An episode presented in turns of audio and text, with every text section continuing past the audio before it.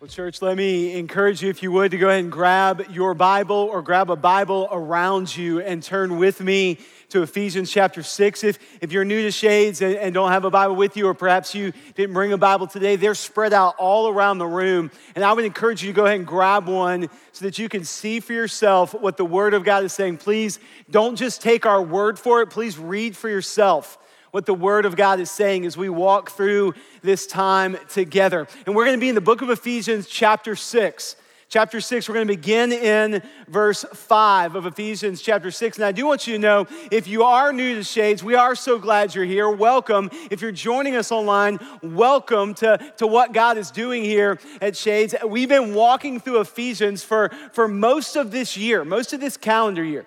And we've been walking verse by verse through this great book of the Bible, this letter written by the Apostle Paul to the early church in Ephesus, divinely inspired by the Spirit of God. And one of the reasons why we're walking verse by verse, I want you to know this, is because when we go verse by verse through a book of the Bible or a chapter of the scripture, it, causes us to have to wrestle with some things that we might sometimes want to ignore.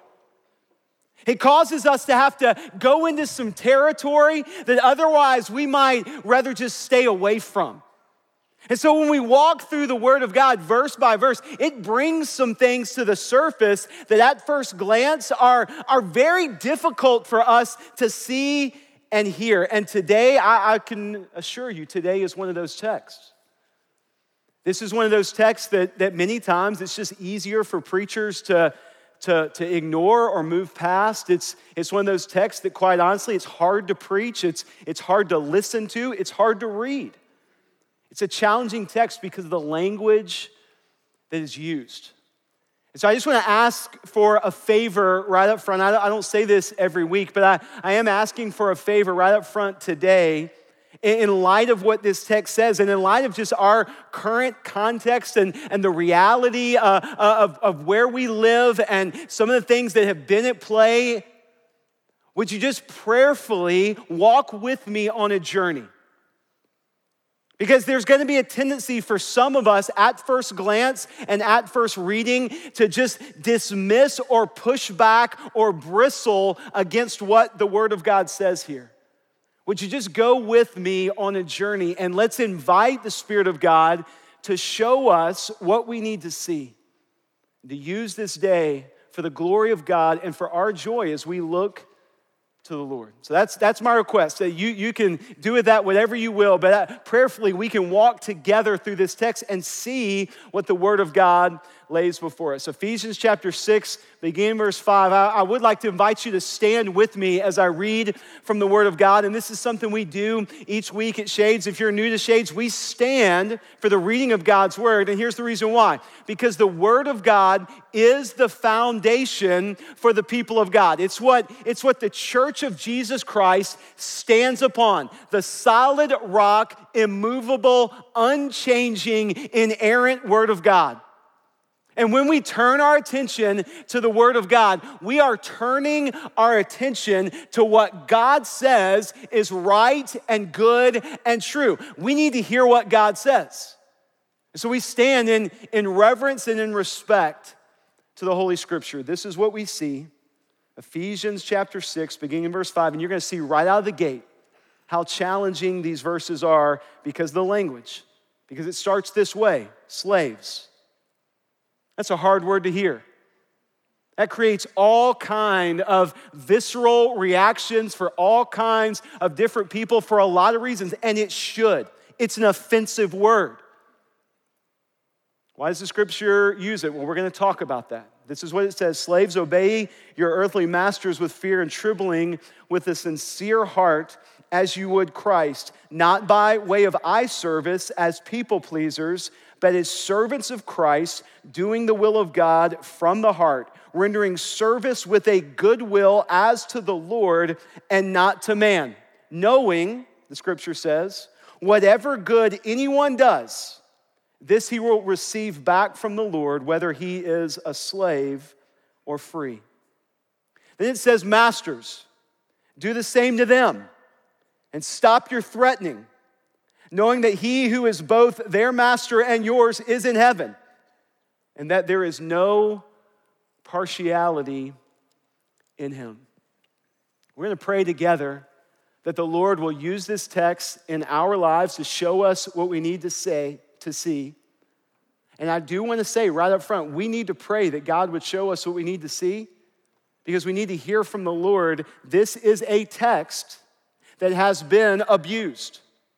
This is a text that has been used to manipulate. This is a text throughout history that has been used in a harmful way. We don't want that to be the case. It's not a harmful text. For everything that the Lord lays before us is good. So let's ask Him to show us how. Would you pray with me now? Father God, this, this is challenging. This is, this is difficult ground that we are treading on this morning. And Father, I just confess I do not tread lightly into this space. I'm asking you to speak through me. I'm asking you to give clarity through your word and to show us what we need to see, Father. You show us that your word brings life. You show us that your word lays before us truth. You show us that your word is good for the, for the heart and for the soul. Father, we believe that collectively as a church. And so I pray that you would show us that in this text today, that you would illuminate the beauty and the goodness and the kindness and the grace of the gospel through your word. Show us what we need to see. Have your way among us. It's in Jesus' name I pray. Amen. Amen. You may be seated. Thank you for standing with me.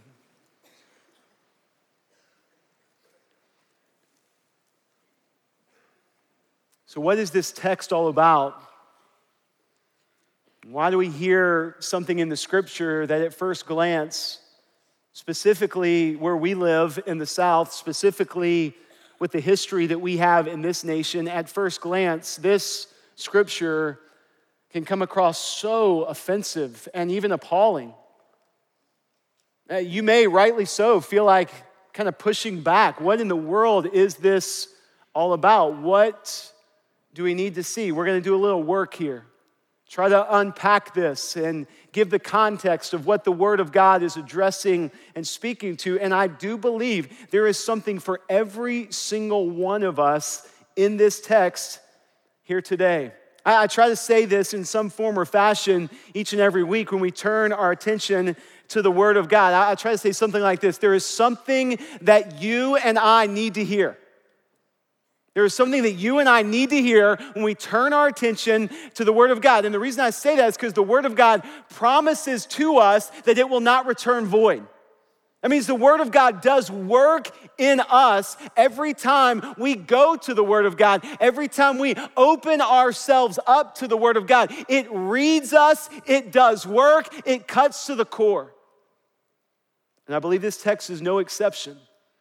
It's going to do work in us if we invite the Word of God through the power of the Spirit of God to do work in our lives. It will not return void. So, what do we need to see here? Well, first, let's unpack that word that is so offensive right up front. The scripture says slaves. It's, it's talking to those who are held captive by another. It's talking to those who, who are in bondage, who, who are not free. This, this word is, is derived from uh, the original Greek context, and the word that is used in the original language is the word doulos. It's a, it's a word that shows up all throughout the scripture. In fact, over 120 times in the word of God, doulos is used. And it can be translated into English slave, it can be translated servant, it can be translated bondservant, but, but most commentators will say the, the most accurate and poignant way to translate doulos is to translate doulos into the word slave. That's what it means. This word is used to describe the first disciples. So scripture says those who are followers of Jesus, who, who laid down their lives and gave up everything to follow him, they were, they were doulos of Christ. They were slaves of Christ. They were servants of Christ.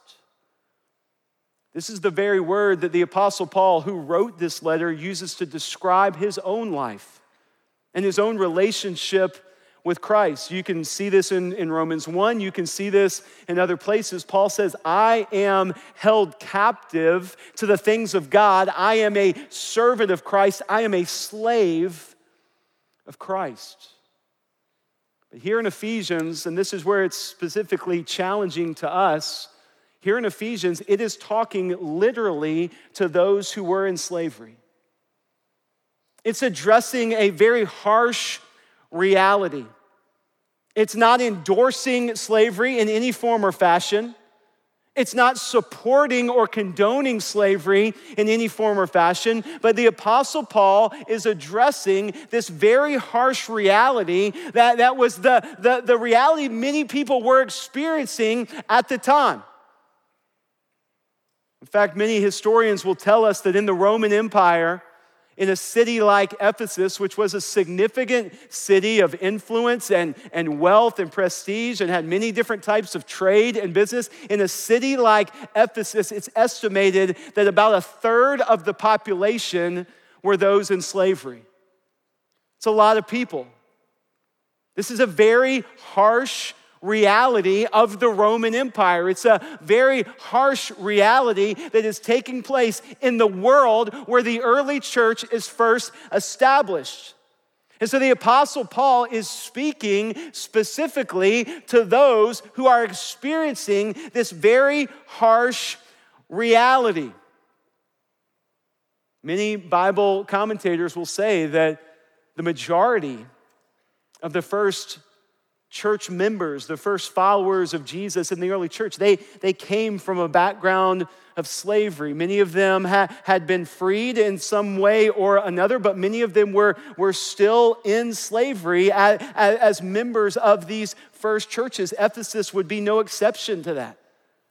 And so the apostle Paul knows that there are those who are who are in slavery who will be reading this letter. He knows that that everyone who reads this letter will be very familiar with slavery. And so he writes specifically to those who are slaves and verse 9 to those who are masters. This is challenging. But what we see immediately in the word of God is that when the Word of God addresses this very harsh reality, it addresses this harsh reality by calling out the church into something new the Word of God begins to tear down walls. The Word of God begins to call people into a new people all together, where there's not class system, where, where there's not social status, where it doesn't matter your background, it doesn't matter what you've been doing with your life, it does not matter where you come from or what you look like. The Word of God is saying there is a new people. This people is called the church. This people has been saved by Jesus Christ, and this people is called into something beautiful, something good, something unique and different from the world around you. This is a countercultural existence that is talked about in the scripture as it relates to the people of God. We see this in 1 Corinthians chapter 7 as well. I want to turn your attention to a couple of other passages of scripture, and then we're going to come back and walk through these verses in Ephesians 6. So, so let's, let's get started here in the Word of God in, in 1 Corinthians chapter 7. Just turn a few pages back to the left from the book of Ephesians, and you'll come to 1 Corinthians chapter 7, verses 21 through 24. Here we begin to see again, just like we see in the book of Ephesians, that the Word of God ascribes value to everyone in the kingdom of God. And the Word of God is calling out those who have been oppressed and calling out those who have been discarded and calling out those who have been seen as disposable and saying, You matter to God. You have value in the kingdom of God. 1 Corinthians 7:21 says this, "Were you a slave when called? Do not be concerned about it." That seems kind of casual, does it not? But then Paul says, "But if you can gain your freedom, avail yourself the opportunity." That was a reality in the Roman Empire. There were different ways that those in slavery could purchase their freedom, could acquire their freedom. And Paul says, go for that. That's a good thing. If you have that opportunity, by all means, take that opportunity to get out of slavery. But then the scripture moves forward. He says, For he who was called in the Lord as a slave, listen to this. This is where the Bible, the early church, is creating a new reality. For he who is called in the Lord as a slave is a freed man of the Lord. It's a bold statement. Likewise, the scripture says, he who was free when called is a slave of Christ. You were bought with a price. Do not become slaves of men. So, brothers, in whatever condition each was called, there let him remain with God. This statement is so powerful here in 1 Corinthians 7 in the context of the Roman Empire because the Word of God is showing in the kingdom of God and in the family of God, walls are brought down. There is a new people that is being established in the church of Jesus Christ. Class systems are demolished. Unity becomes the bond in Christ, regardless of background. And there is an invitation to freedom that comes with the good news of the gospel. But did you see what else we see in 1 Corinthians 7? Not only is there this invitation to freedom, for he who was called in the Lord as a slave is a freed man of the Lord. But we also see at the same time, the scripture says, likewise, he who is free when called is a slave of Christ. So somehow, the Word of God is asking us to hold up this beautiful gift of freedom. If anyone is in Christ, he has been set free. If the Son sets you free, you are free indeed. This is the good news of the gospel. It is to be celebrated, it is to be listed up, it is to be an invitation to all people everywhere that if anyone is in Christ, they are free because of the finished work of Christ. And at the same time, the message of the church, the message of the gospel holds up. If you are in Christ as one who is free, you are a servant of Christ. You are a slave of Christ. Your life is to be surrendered and laid on the line for the sake of the one who set you free. Now, this can create some tension, especially based on what your background may be. Those who are coming into the church in Corinth with a story of slavery, they would be grateful for the freedom of the gospel. They might push back a little bit on, on the call to be a slave to Christ.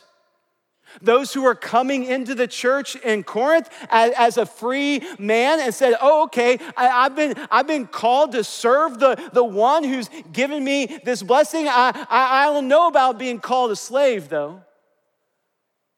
This creates tension. Please don't miss this. The gospel always creates tension because the gospel meets us where we are and it takes us to a place we couldn't go without it.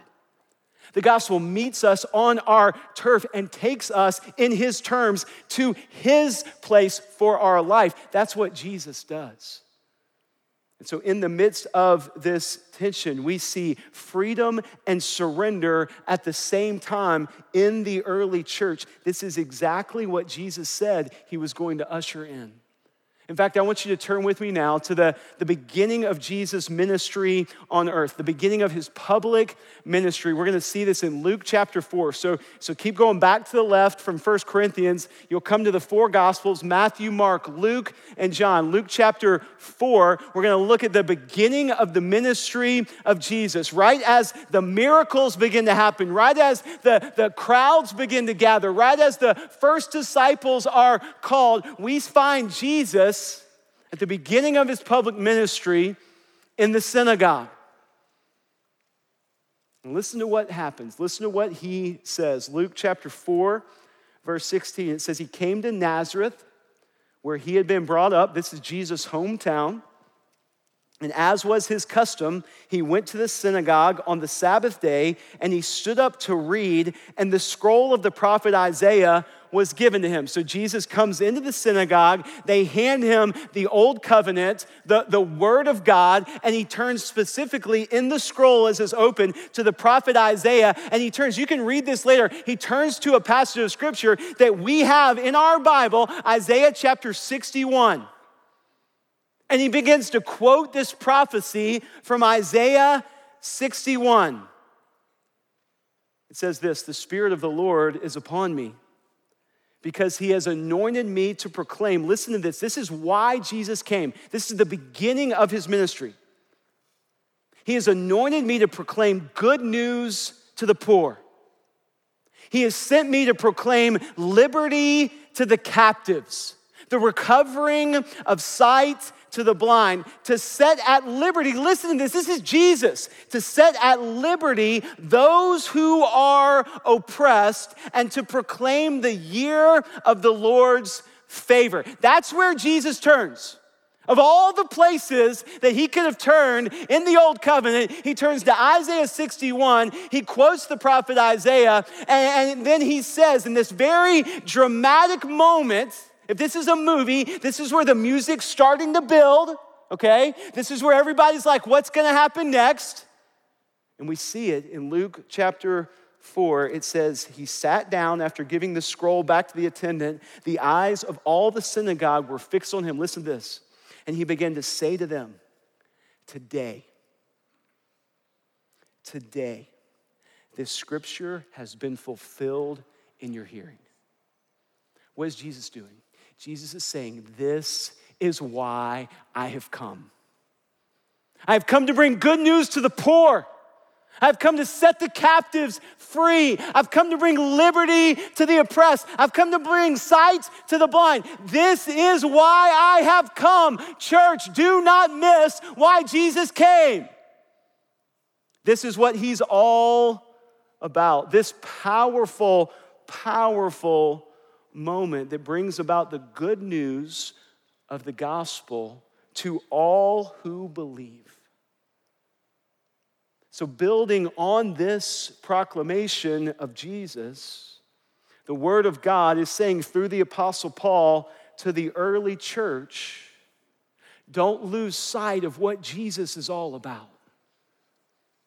And yes, we can get so focused on our place in society and our status in the culture and what's been done to us or what we've done to others. All of that is important to consider. But what is most important is what is your place in the kingdom of God? What is your place based on why Jesus came? In the kingdom of God, the slave is called free.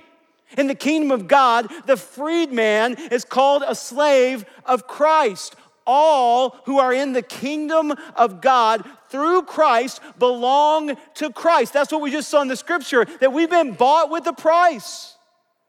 Jesus gave his life to purchase for us the gift of salvation, the invitation into the kingdom of God, the right to be called an heir to the kingdom, the right to be called a child of God. This is the good news of the gospel. The Son of God came to be a servant. He came to give his life as a ransom for many so that you and I, by His grace, through His shed blood at the cross, trusting Him in faith, could be bought, so to speak, through the price that He paid at the cross to become a part of the family of God. So, with all that in mind, that's our introduction. With all that in mind, we're going to go back to Ephesians chapter 6, verses 6 and 7. And again, these verses are challenging. But in the context to which the Apostle Paul is writing, where slavery was the norm, he is saying to those who are in captivity, do not lose sight of what Christ has done for you, and do not lose sight of the invitation that you've been invited to something new altogether. And regardless of your place in life, regardless of your circumstance, regardless of your hardship or your turmoil or your toil, if you are in Christ, your life can be used for the glory of God. Your life, no matter what your circumstance, no matter what your story, no matter how challenging, no matter how difficult, your life can be used for the glory of God. So, Paul is speaking in this specific context, and he's saying to those of you who, who are in slavery in the Roman Empire, here's how your life can be used to point to the good news of the gospel that you have received. Here's how your life can be used to make an impact a, life of service, he says. Verse 6 says it this way not by the way of eye service as people pleasers but as servants of Christ, doing the will of God from the heart, rendering service with a good will as to the Lord and not to man. Here, the word of God is pointing to a high calling as one who is a servant of Christ. This is the, the call to place trust and to place confidence in the promises of God, to stand courageously on the good news of the gospel that says if you are in Christ, you've been given a new identity. Your identity is not a slave. Your identity is a freedman in Christ. If you are in Christ, you've been given a new identity, not as an outsider, but as one who's been brought into the family of God. You are a child of God. And the good news of the gospel. So serve others, even those who you think are unworthy to be served. Serve others. Why? Not because you're doing it for them to please man, but you're serving others for the glory of God. And can I just be honest for a second? I, I think many would probably agree with this. That, that's far easier said than done to serve others not because of, of what you may get out of it, to serve others not because it, it, it might make your life easier, to serve others not because you're gonna get the applause of man or a pat on the back, but to serve others, why? Because it brings glory and honor to God. It points to his love and his grace through our service, even of those who are difficult to serve. The word of God is saying, regardless of your circumstance, regardless of what you are facing in life, you have been called to live with a heart of service, the heart of Christ. The Son of Man did not come to be served, but to serve and to give his life as a ransom for many. And so, the way you interact with others and the way you demonstrate a heart of service, this is not for just simply other people, this is for the glory of God to be revealed. And then the scripture gives us this amazing statement of a promise of God as we serve with the heart of Christ. Ephesians 6, verse 8 says this knowing that whatever good anyone does, this he will receive back from the Lord, whether he is a slave or free. See, here the scripture says there, there is a promise for the people of God. There is a promise for the followers of Jesus Christ. There is a promise for those who have trusted in Christ as Savior and Lord and have been called a, a servant of Christ as a part of the family of God. And the promise is this nothing done for the Lord will be wasted. Nothing. Everything done for the Lord, everything done to advance the kingdom of God on earth as it is in heaven, everything that is done for, for the cause of Christ, it will, it will be used by God far beyond what we could even imagine. And maybe even more importantly to some of us, it will be seen by God. Some of you need to hear this because you feel like right now you're just living in obscurity, or maybe you're doing things that no one's seeing, or, or maybe you don't have a, a big enough following on social media, in your opinion, or whatever that is.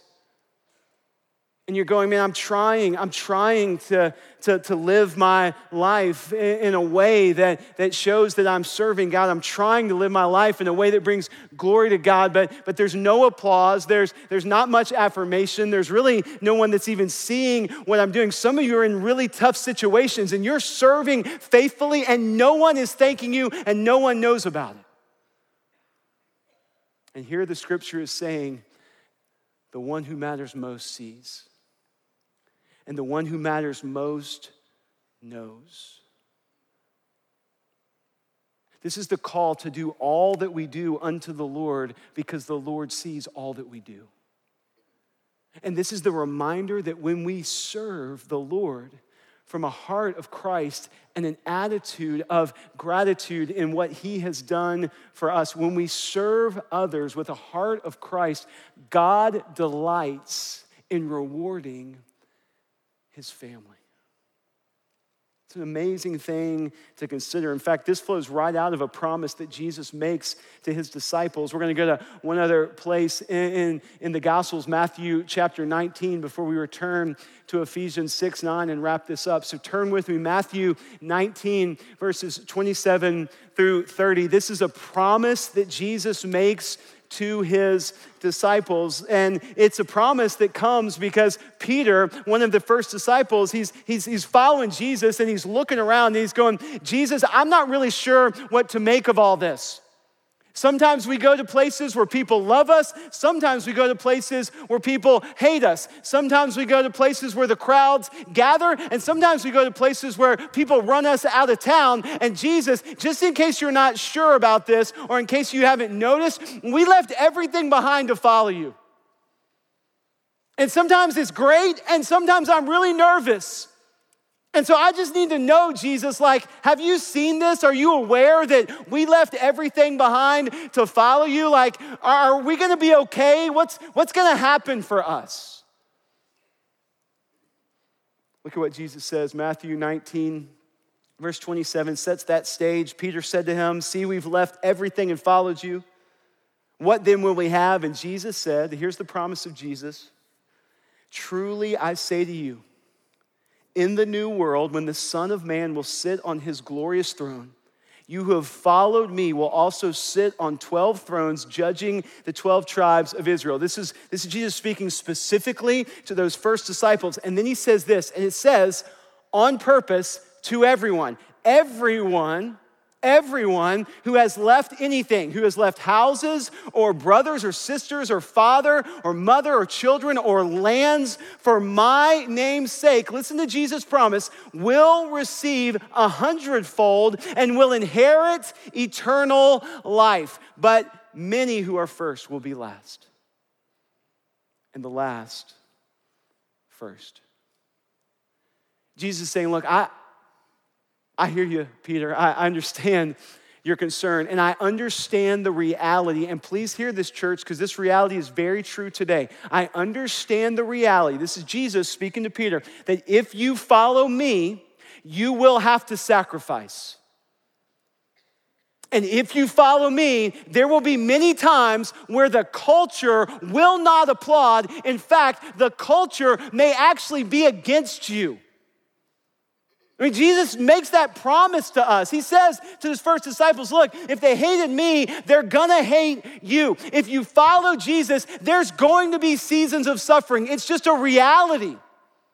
And Jesus says, Peter, I'm very well aware of this. I know, I know that you've sacrificed. I know you've put it all on the line. I know you left behind everything to follow me. And I want you to understand everything that is done for the name of Jesus, everything that is done for the glory of God, everything that is done to advance the kingdom of God is not in vain, but is seen by God, will be used by God, and, and don't miss this, and will be rewarded by God in the age to come. So, Peter, I, I realize you've laid it on the line, but Peter, you got to understand what you will experience in the gift of eternal life is so much greater than anything that you have lost or left behind that you can't even put a category on it. There's nothing to even compare it to. You're, you're going to experience the blessing of God forevermore, Jesus says. This is the promise of God. So that's why the Word of God in Ephesians 6 says, knowing that whatever good anyone does, this he will receive back from the Lord. No matter who you are, no matter where you're from, no matter what your story, anything that is done for the glory of God will be rewarded by God. He delights in rewarding his children. The question is do we trust him and his word? Or are we more concerned with our current place in this life? Are we living for what will last, or are we living for what will be lost? You see, that's actually where the scripture takes us in Ephesians 6, verse 9. It takes us to a pretty sobering place. I want you to know it would have been shocking, shocking to the first Christians, to the early church, when they read this letter and they saw that this letter speaks directly to those who are in slavery. That would have been shocking. Because those who were in slavery, they had no rights, they had no authority. They were often just ignored, neglected, pushed aside altogether. But the Word of God, through the Apostle Paul, is speaking directly to those who are in slavery as if they're real people with a real heart and soul who have value to God. That's amazing in this context. Completely countercultural to ancient Rome. It would have been shocking. But what would be even more shocking is what we see in verse 9. That the word of God then turns from those who are in slavery to those who are lording over them in slavery, to those who are called masters, if you will. And here's why this would be shocking because masters answer to no one and masters can't be told what to do. And masters are in control, and masters are the Lord of the manor. How dare you tell me what to do? And some of you might even feel that way. How dare the Word of God tell me what to do? How dare the Word of God tell me how to live?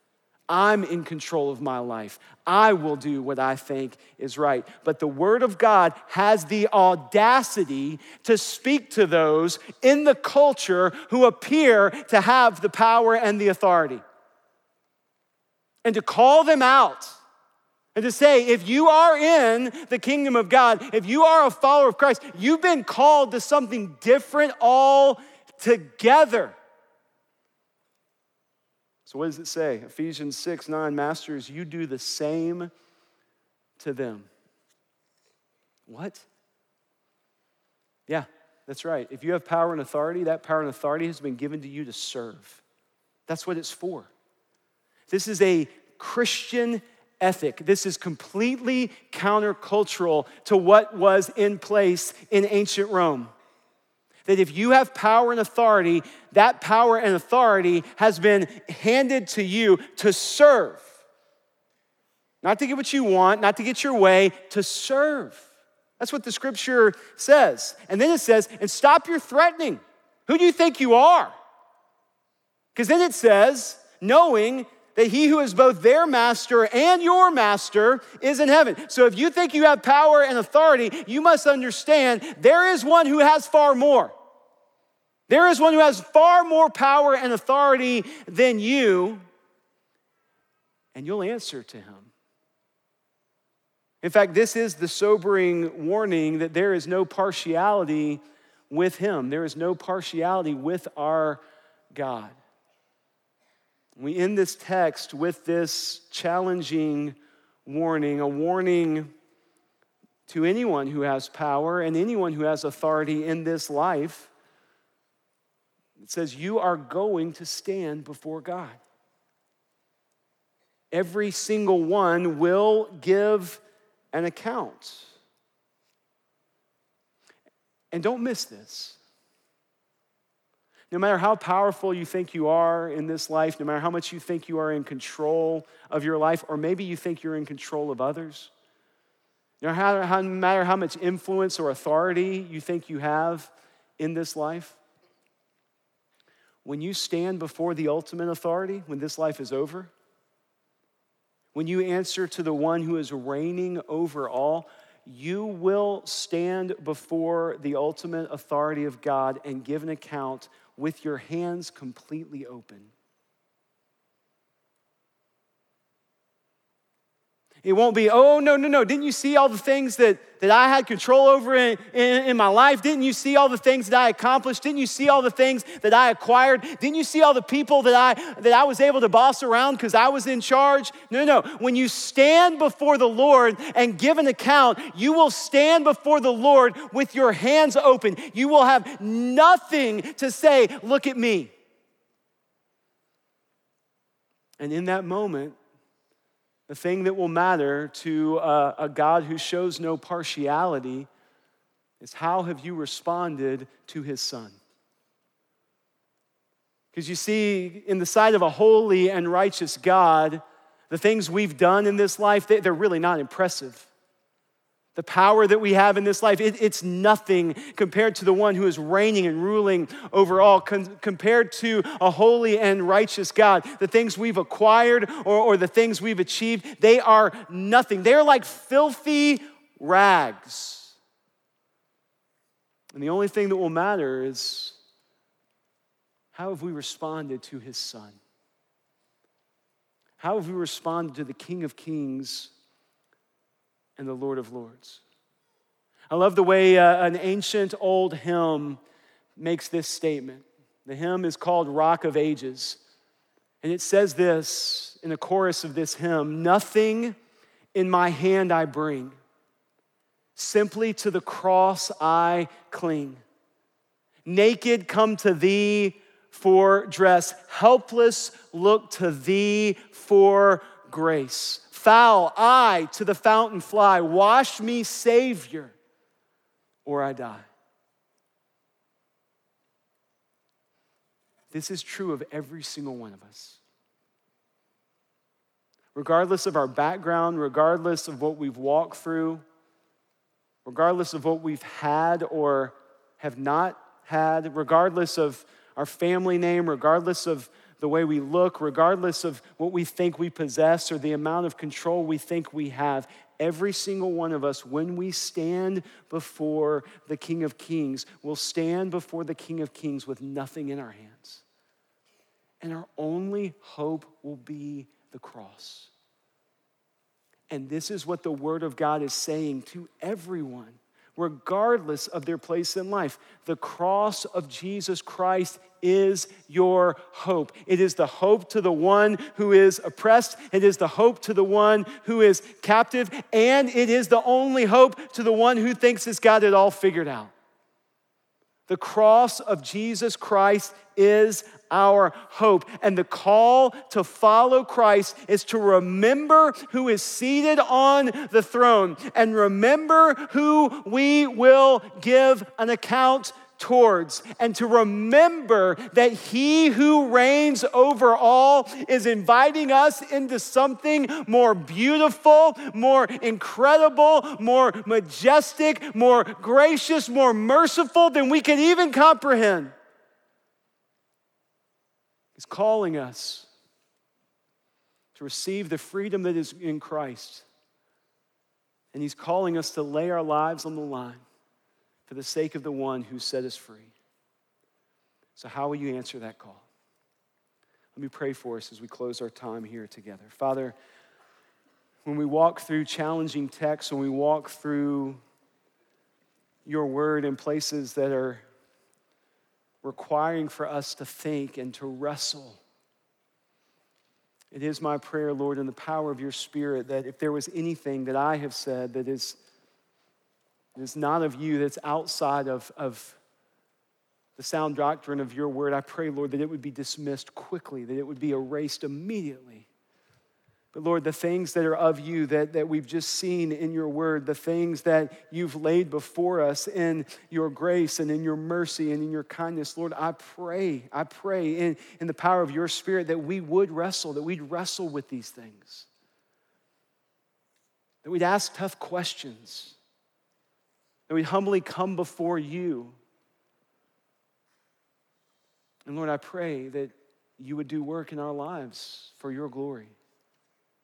So, in all these things, we come before you and we ask you to show us what, what we need to lay at the cross and show us what we need to let go of and, and, and show us what might need to change in our life and, and in our thinking and in the way we interact with other people. Lord, I, I pray that you'd, you'd, you'd meet us right where we are, but you'd take us where you know we need to go. The gospel would do work in us. And that your church, your people here at Shades Mountain, be a people that live for your glory and demonstrate your love everywhere we go. Father, as we as we prepare to close this time, I do want to pray specifically for, for those who have really struggled with this message today. And I want to pray specifically for those who are not even sure what they believe as it relates to a relationship with you. I, I know there are some that, that have really been asking important questions, spiritual questions. They, they've been really wrestling with what do they believe. And, and, and today, in the power of your spirit, you're drawing them back to the cross and back to the cross and back to the cross. And I pray, Lord God, that they would see the love that you have for them through Jesus Christ, the price that was paid to offer forgiveness of their sin, the, the price that was paid to invite them to be uh, a part of the family of God, forgiven and covered by grace. And I, I pray that if there's any among us who have yet to receive that good news, that today would be the day. They'd say, Jesus, I'm ready. I'm ready to follow you. I'm ready to trust you. I'm ready to serve you. Oh, we praise you for your grace and for your mercy. We praise you for what you have done to call us out of darkness and into light. And we praise you for the promise of your word. Thank you for this time, Lord. Use it in our lives, we pray. It's in Jesus' name I pray.